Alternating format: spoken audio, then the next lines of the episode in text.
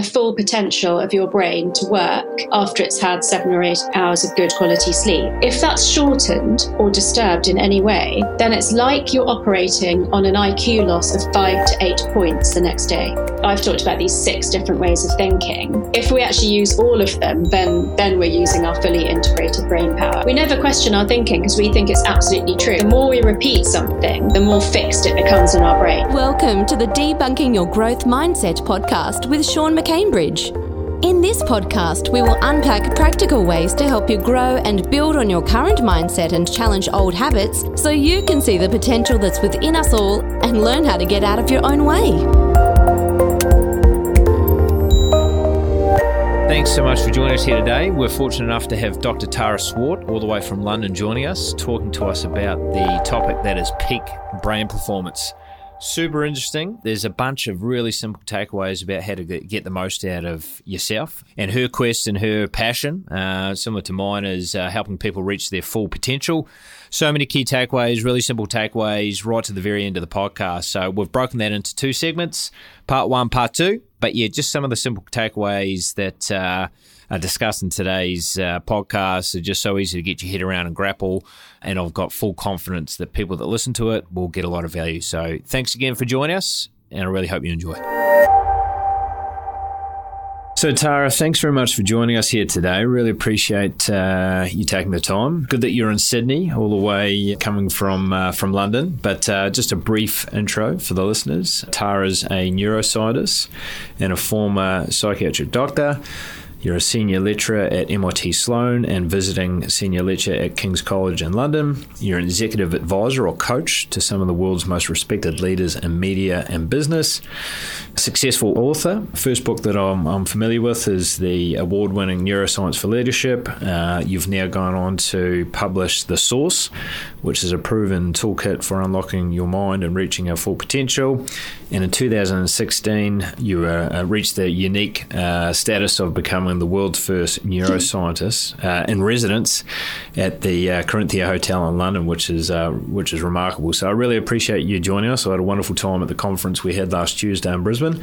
So uh, thanks so much for for joining us. Thanks so much, Sean. It's really exciting for me to be doing a podcast in Australia because, as you know, I'm here partly um, promoting my new book, which came out with Penguin Australia in March. Um, so yeah, I'm excited to to discuss everything with you. And as you can see, I'd like to do different things with neuroscience. So hopefully that will come out in our conversation. Absolutely. So we're here to talk about uh, peak brain performance. So I think that's a topic that really. Uh, is interesting to uh, a bunch of people, me included. So I'm going to jump straight into it and uh, come on with uh, some questions that I think you can, uh, you know, add some really good insights to. So the first one is you nominate five key areas for positively impacting brain performance. Succinctly, are you able to tell us uh, why these items are important to operate at our peak and any simple tips for each? So, just for the listeners, the five key areas are sleep, nutrition, hydration, oxygen, and meditation. So over to you, Tara. Thanks, Sean. Um, yeah, I like to think of them. Um, I, I almost like to think of ourselves as like an amazing machine, like your, you know, your dream car and how you would treat it. So I call those five things rest, fuel, hydrate, oxygenate, and simplify. And so rest, as you've quite rightly pointed out, is is sleep for humans. Um, 98 to 99 percent of human brains need to sleep for seven to nine hours.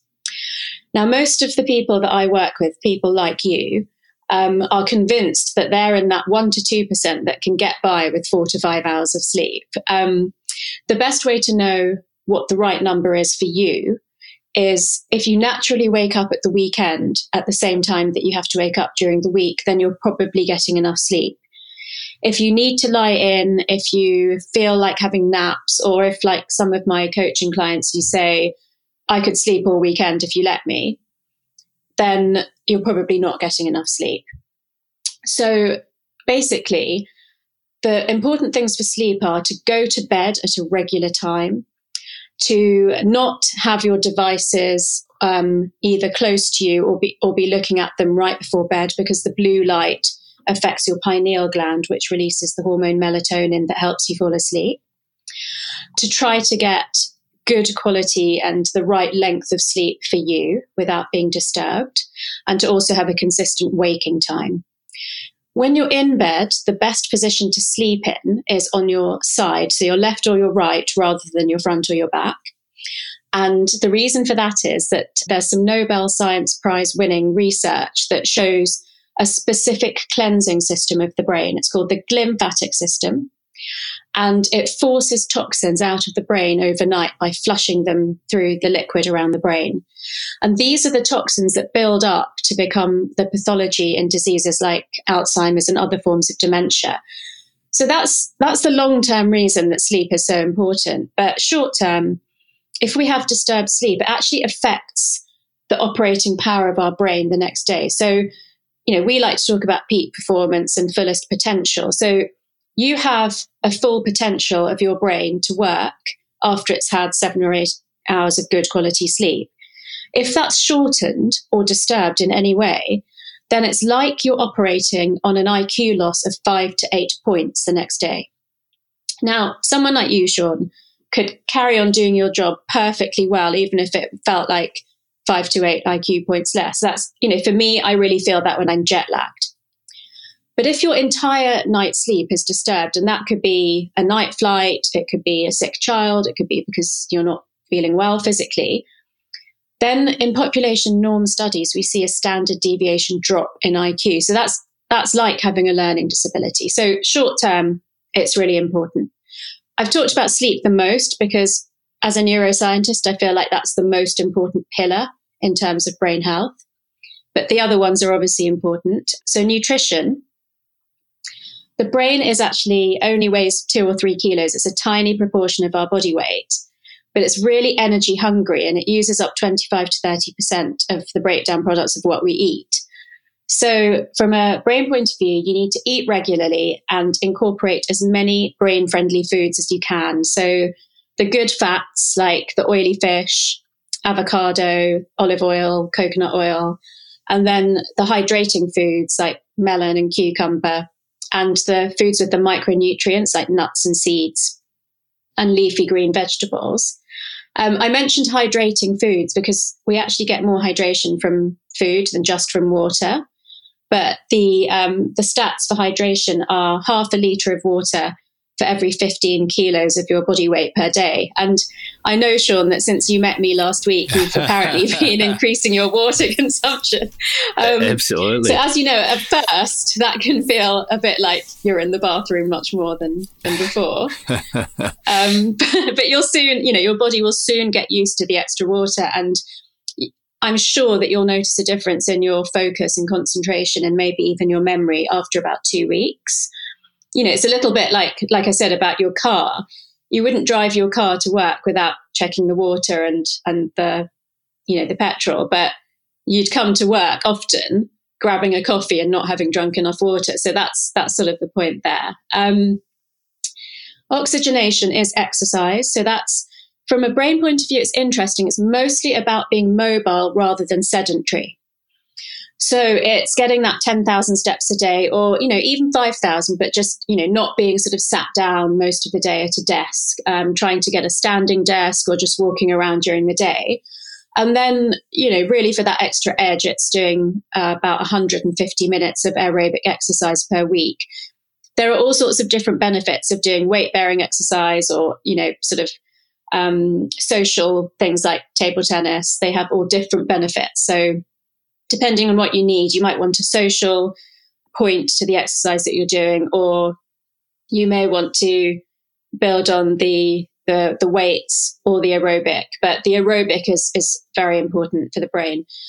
Finding something that you enjoy has an additional benefit for the brain. So we then release this growth factor called brain derived neurotrophic factor, which helps us to grow new cells in the memory part of the brain. So the good news for people that aren't very mobile at the moment is that if you start doing aerobic exercise, you actually increase your cell turnover in the brain by up to 30%. Oh, and actually on that point, the the uh, the thing to do in nutrition to increase that cell turnover is to eat um, foods that are as dark skinned as possible. So, like blueberries rather than other berries, dark beans rather than chickpeas, and chocolate that's over 85% dark chocolate. And then finally, I talk about simplification. This is both mindfulness, which I think we're going to go into in, in more detail later, but also um, choice reduction. So every time you decide something, you use up a bit of your brain power. So the more you can simplify like your morning routine, it's the reason that Mark Zuckerberg wears the same clothes every day. The more brain power you keep for later in the day. So hopefully that's enough about the basics. I know you've got lots of specific questions. No, that's fantastic. Uh, and I think you you just sort of talk, uh, and uh, well, maybe we'll pick that up later because I think we're going to sort of talk about that uh, brain capacity. And every time you know you have to make choice and use brain power, you're essentially using some of that capacity and therefore reducing that capacity. So. Uh, to that last point and simplifying things, I guess you're you're maintaining as much as uh, much capacity as possible as you go into the day. Mm. So I think that was something that really stood out to me last Tuesday. Yeah, I think especially for people like you, there is this feeling that we're invincible, that we can keep going, you know, doing getting done everything that we need to. And, you know, although that's a in one way, that's a good mindset to have, although, you know, you don't want to push yourself to the point of burnout. It's also important to understand that your cognitive power is this bucket of resources that you're slowly using during the day so that you can structure your day to reach your fullest potential. Yeah, no, it uh, really sort of struck home. So I think that's a, it's a great point. So we're going to go out a one sort of reasonably heavy set of questions, and I think you provided some really simplistic answers to uh, to those uh, five key items. But can you talk to us a little bit about fully integrated brain power and six ways of thinking? Yeah, so this is something I've been developing over many years. But you mentioned neuroscience for leadership, and brain agility would have been mentioned there in its early sort of iteration. And you know, a few years later, I've written the source and I feel like I've really, really nailed those six ways of thinking. And actually, the order that they appear in is, is important because of the way that we tend to value certain pathways in our brain over other ones. So, you know, what I'm getting at really is that in, in modern society, we value logic and analysis over everything else. Um, and things like emotions and intuition have actually, until fairly recently, been seen as a weakness. um, so what I'm saying is that that you know I've I've talked about these six different ways of thinking and suggested that most of us have strengths and you know comfort zone in two or three of those. If we actually use all of them, then then we're using our fully integrated brain power. It's a bit like if somebody asked you to build a brick wall and you did it by yourself, how long and how much effort that would take you. But if you asked four or five friends to help you, how much quicker and easier and more enjoyable it would be. That's fully integrated brain power. So the six things are mastering your emotions. And I've purposely put that at number one because I feel like emotional mastery has been so undervalued until the science has really backed up how much emotions bias all of our decision making. So it just it makes it so much more important to feel like you have the right amount of emotion. We all know that that too much isn't good, especially in the workplace, but you don't want none. And so it's about being able to master your emotions rather than being seen as emotional, which I think was the issue that sort of held us back from that. So master your emotions, trust your gut, that's intuition. And I was specifically thinking, Sean, in terms of what you do, I would guess that you actually trust your gut a lot. So I would, you know, my guess would be that that pathway is really developed in your brain. Um, but for a lot of people, intuition seems like something that's not tangible. And so we might be afraid to use it at work because how do you explain a decision at work that you've made on trusting your gut rather than logic? Um, I really see that changing. I see the most successful leaders now are, you know, definitely feeling comfortable relying on their intuition. And as I think you know, I, I write in the book that journaling and reading back over your decision making process is a really great way to hone your intuition.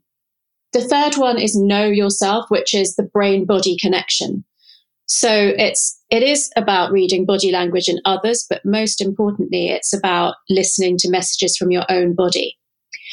Now, at an extreme during the global financial crisis, this showed up for me and my clients with people saying, I was getting chest pain for months, but I didn't think I'd have a heart attack. And, you know, I, I have coached too many men and women in their 40s to 60s that had stress induced heart attacks.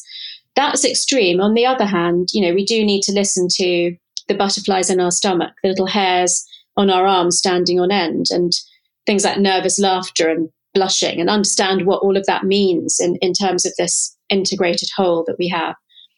So, those three things are interesting because with the rise of AI and machine learning now, empathy, intuition, and that sort of physicality that we have as humans is going to be even more important than it has been in the past. We've always said we should be better at that, but I think now with machines making decisions, you know, a billion times faster than us, we need to look at well, what can we do as humans that still gives us that edge? So, um, number four on the list is logic. So, there's absolutely a place for being technically strong for everything that you've learned at school, at uni, on graduate training. But I would guess that everybody that's listening to your podcast is more than good enough at logic. Um, so I mostly talk about how that interacts with with emotion, so that you can you know access your logic in the best possible way. Number five is about motivation, which is staying resilient to reach your goals. It's both about not giving up too soon when the going gets tough, when you feel tired, when you feel like you're close to burnout. But it's also about understanding when you've pushed yourself too far and how to recoup your resilience at those times. So you need to stay motivated with all the empathy, the logic, the intuition to be able to create the real life outcomes that you want. And that's number six, which is creativity. But it's a different twist on creativity because there's a whole generation of people who believed that they are not creative because they were told at school that they're not good at art. Creativity is not limited to art or the film industry or music. It's about using all of your brain power to design the life that you wish to live um, and to feel much more like you're the driver on the journey of life rather than the passenger and that life happens to you. So you can kind of see how, you know, if you get that resilience and motivation piece right, that you can feel a lot more in control of what, of what happens. Because one thing that I think we're all agreed upon is that the rate of change of what's going on in the world at work and in life is, is, is exponential. And that is quite tough for the brain to deal with. So maintaining that agility that I've just talked about between the six ways of thinking, but also the adaptability to what's going on around us is really key to um, getting the most out of our brain power. Well, again, you've done a wonderful job of uh, explaining in very simplistic terms a complex uh, matter. So I think uh, some really good takeaways there. So I want to sort of change the pace a little bit of the podcast and go to a few quick questions and quick uh, short answers, uh, just sort of break things up a little bit. So uh, I'm going to file them away and then just come with your immediate response. So, why should I not have caffeine after 12 o'clock every day? Oh, okay. So the quarter life of caffeine is 12 hours. So 12 hours after you have your last caffeine, a quarter of that is still buzzing around your brain. So I actually used to drink caffeine. I used to allow it until 2, 2 p.m. You've said 12. I, I, I now try to finish it at 10 p- wow. 10 a.m. because I'm in bed at 10 p.m. and I don't want a quarter of that caffeine going around my brain. Yeah, so the, the main impact is the, the detrimental effect it can have on the quality of our sleep because it's still functioning in our brain yeah. at that point in time. Yeah, yeah, gotcha. absolutely. Perfect. So, what are the benefits of cold showers, as unpleasant as they may be? What are the benefits?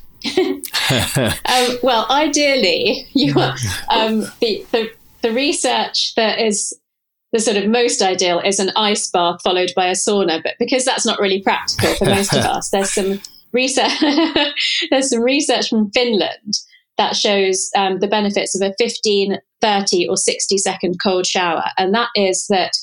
Um, because it has a really beneficial effect on our immunity, it reduces the number of colds and flus that we get in the winter, and if you do get a cold, it reduces the number of days that it lasts. So even the 15 second is, is quite significant. And it's important though to do the cold shower first and then warm up afterwards. A lot of my clients say, yeah, I turn the shower cold at the end. But what you want to do is shock your body and then show your body that you can control your recovery afterwards. So it's some form of uh, inoculation, as you put it last week? Exactly. Perfect. Gotcha. Now, another one that's uh, often uh, in my life and maybe shouldn't be as much, but uh, why should I not have too much alcohol, and in particular within two hours of bedtime? Yeah, so I think the timing is really important here. And also, there's another effect that's quite interesting. One of my hedge fund clients described it as binary, which is that even small amounts of alcohol have a really disproportionate effect on our sleep. So, most of my clients don't drink Monday to Thursday and then whatever they do, you know, however much they want to drink, it's more manageable over the weekend. And that's because any consumption within two hours of bedtime, so that's eating or drinking, means that your body can't go into recovery during sleep until you've digested and dealt with, you know, any toxins. And unfortunately, alcohol is a neurotoxin. So basically, even if you don't drink alcohol, but you eat late, I can see that when I do heart rate variability testing on clients, that it's disturbing their sleep for up to two hours. So it's best to finish eating two hours before bedtime. If you're going to drink, start earlier and finish two hours before bedtime. And if you are going to have a celebration or a social event, then to try to have that on a day that you're not working the next morning so that you can manage the effect on your sleep. And I think the other quick takeaway on that that you touched on last week is generally when we have too much to drink, the next day our eating choices suffer dramatically as well. It's so true. I never realised that till I did food and drink diaries with my clients, and it's it's the breakfast the day after drinking is always just so. It's actually funny, but it's it's literally like a fry up because um, that's what you crave. Um, if you know that though, and you say, okay, the next day I'm going to have like you know the green juice and the the turmeric shot or whatever, then it's maybe a bit more forgivable. But you definitely don't feel like having that, do you? No, generally not. Generally not. So, no. wh- why should I not look at my phone during the night? Mm. Um, so the phone or, or any devices, similar devices, emit blue light. And blue light mimics natural daylight in terms of how our brain views it. And there's a gland called the pineal gland that releases melatonin one hour before we fall asleep. And the blue light disrupts that process. So there are now these, there's a, a, an app called f.lux, and on iPhones, there's a, a sunset to sunrise setting that makes the light on your devices more orange. So that's that's helpful. Um, but it's partly also because then your brain is buzzing with the latest thing that you've read, the latest problem that you have to deal with tomorrow morning. Um, so it's about really having that sort of calm down period before bedtime. And I know that a lot of my clients work across time zones. It can be tempting to look at your phone, but even just looking at your phone to check the time for one or two seconds, the effect of the blue light on your brain is is actually disastrous. Not just in waking you up at that moment, but it disrupts a lot of the hormones in our bodies. Um, and there's even evidence that it can increase your cancer risk because uh, for, for, through the same process that shift workers have increased cancer risk. So nurses and air stewards have a higher risk of cancer because they don't sleep in keeping with the light dark cycle, and that has an effect on our hormones. Wow, fascinating insights there. So a good mm. time and the reminder of why we should, uh, you know, uh, not go down that path. That choice of checking the phone uh, in the middle of the night. So that's a good one. Why should why should people? What are the positive impacts of practicing some form of gratitude? Hmm. Well, it's it's so easy to go through life, even if you're very successful and high achieving, and not actually pause to think about what you've accomplished and constantly be on the next thing that you have to achieve. And the reason for that is that to ensure our survival as a species, which we've done pretty well, our brains are geared to avoid loss more than they are to seek a reward. So we focus on the negatives about twice as much as we focus on the positives. So the practice of gratitude, and I just do a list 10 things I'm grateful for. I just write them down into my journal. It just brings to the front of the mind the more positive, abundant form of thinking. And in the research that I've done, I found that over time, that list moves away from being, you know, grateful for the, the things or the people that you have in your life, like the external things.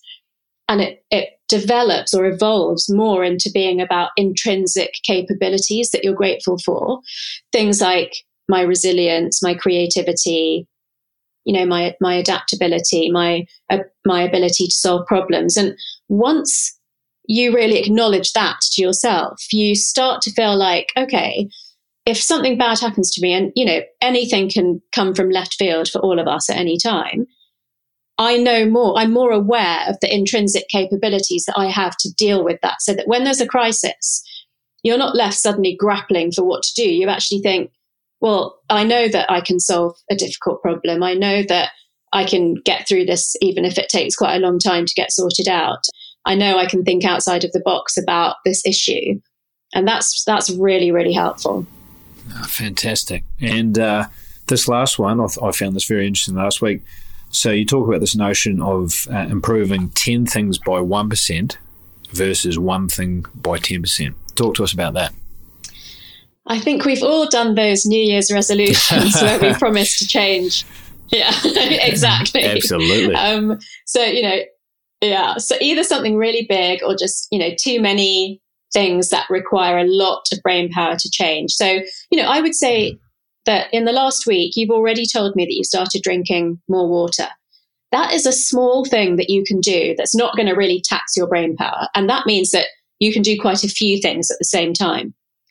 If you told me that you were going to learn a new language, start working out five times a week, you know, read 12 books, I would kind of know that you're probably not going to do all those things or not soon anyway. But if you do, like you've done, you drink drink a bit more water and increase that over a two week period. Start going to bed half an hour earlier. Start walking around a bit, you know, increasing your steps by a thousand, then two thousand, and you know, up to five thousand per day. If you do lots of small things like that, the cumulative effect is actually very it's what we call global benefits in the brain. So it's lots of little things that add up to being more than just the sum of what they are. And what that does is it actually makes your brain more plastic and flexible. And that's what we're all after, you know, in this sort of between the ages of 25 and 65. What we should be focusing on is keeping our brain as flexible and, you know, in scientific speak, plastic as possible. So it'd be amazing to take on a new learning like a language, but obviously that's going to take some hours away from the day job and the family, which, you know, it's worth doing when you've got the bandwidth. When you don't so much, try to bring in as many of these little tweaks as you can to keep your brain flexible. Again, a little bit like with the gratitude list, it just means that if something comes from left field, you'll be that much more able to cope with it because you've been doing things to change and grow already. So your brain kind of knows what that feels like. Yeah, absolutely. And I think I'm just going to pick up on some of those uh, last comments and referring back to the session last week that we had. I, I believe you said that physically, as uh, athletes, they tend to mature late 20s, early 30s, but the brain sort of operates getting up to its peak towards, I think, 65. Is that somewhat correct? Yeah, so the ability for us to change and grow is very much its potential that's there from 25 to 65. You have to start by your late 30s to early 40s if you want to prevent some of the decline that starts happening around 65 to 70 and onwards. Gotcha. Yeah, no, fascinating. So I think that's sort of interesting. I think maybe, you know, my my best guess would have been that would have been somewhat earlier. And I think one of the comments you made mm. uh, within that, I believe, last week was you've sort of got the benefit of, you know, that brain function, but you've also got the, the added benefit of wisdom mm. at that hmm. stage of life that you don't have earlier in life, right? Yeah, and that's partly because we build up wisdom and experience from life lessons. And, you know, obviously that builds up more over time but it's also because you know there are big changes in the brain sort of from naught till two you know there's massive amounts of growth. There's a lot of pruning and sophistication of the brain around the teenage years. That's the reason that teenagers need to sleep so much because that happens mostly overnight. Around 65 there's a different type of super sophistication of the brain. Unfortunately what we tend to focus on is you know that the sequential memory decreases. So that's kind of pruned off. And so our ability to remember the order that things happened in, it does decrease. But so many people, and this happened last Tuesday, didn't it? Somebody said, Oh, I'm becoming more forgetful. What can I do about that? And I immediately said, What goes along with that thought, I'm becoming more forgetful, is I'm going to get dementia later in life. I'm going to end up like my mum or my dad. um, who, you know, or my granny who's become more, more forgetful. And rather than get anxious about that, let's focus on what's becoming, you know, even more streamlined in the brain, which is this access to our wisdom and intuition. Because we've basically all outsourced our memories to our, our devices. So actually just get comfortable with the fact that you've done that. Keep a really good diary, keep notes, and, and focus on what's actually getting better about your brain rather than what's getting worse. Absolutely. Great, great point. So, next question is oh, I, th- I, think it's a complex one. Uh, correct me if I'm wrong, but it'd be interesting to get your sort of simplified uh, take on that. So, can you share uh, what self limiting behaviors or thoughts are, and maybe the impact or the power of self talk within that? And how does one address this at mm. a high level? And that's definitely a complex subject, but um, it's start. um, it's important. It's really important to acknowledge it because I, you know, one of my favorite phrases is "We don't know what we don't know." Yes. And if you know somebody like you highlighting this to a large number of people will make people think twice. And what what we all need to do is called metacognition, which is thinking about our thinking. We never question our thinking because we think it's absolutely true.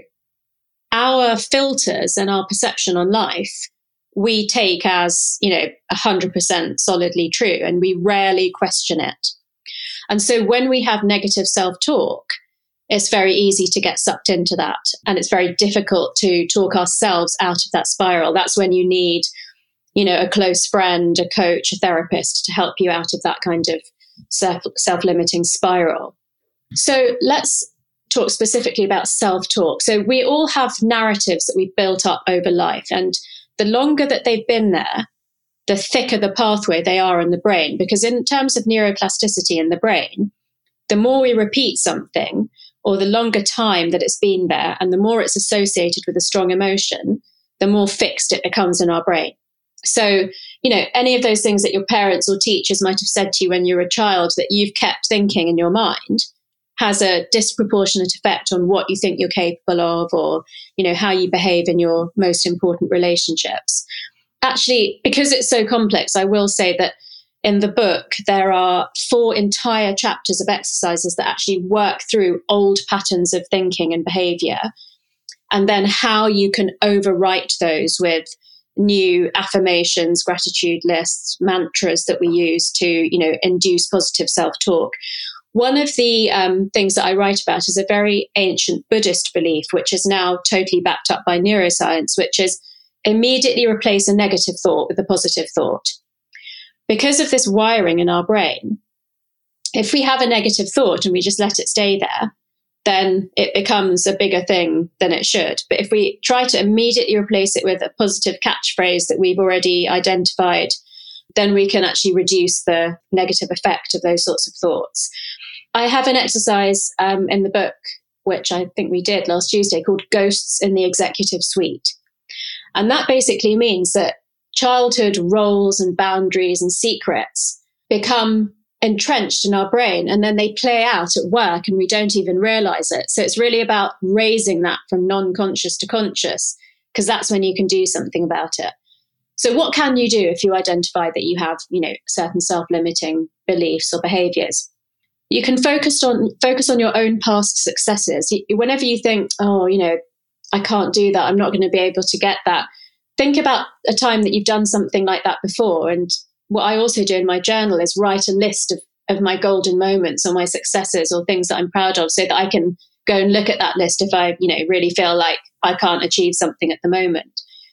If you look at that list and think, okay, I'm coming up to a challenge now that I have never personally been through before, then look for somebody that you admire, a role model. It can be like someone in business, it can be someone from your family, or it can be a historical or even a fictional character that has achieved something that, that you really want to achieve. And just knowing that it's possible will help you to feel like you can also achieve it. So the classic example of this is Roger Bannister being the first human to run um, a mile in less yes. than four minutes.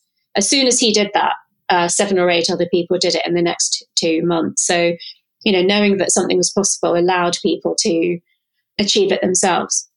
And then I've, I've already mentioned the other one, which is that if you have a specific insecurity that keeps cropping up for you, think of a catchphrase that can, you know, is the opposite of that. So if it's something like, you know, I'm not experienced enough, then the catchphrase can be, I'm experienced at, and, you know, identify some, some things that you're experienced at and, and just always use that catchphrase when you have that thought. And then it, it goes back to everything goes back to the rest, fuel, hydrate, oxygenate, and simplify for your brain.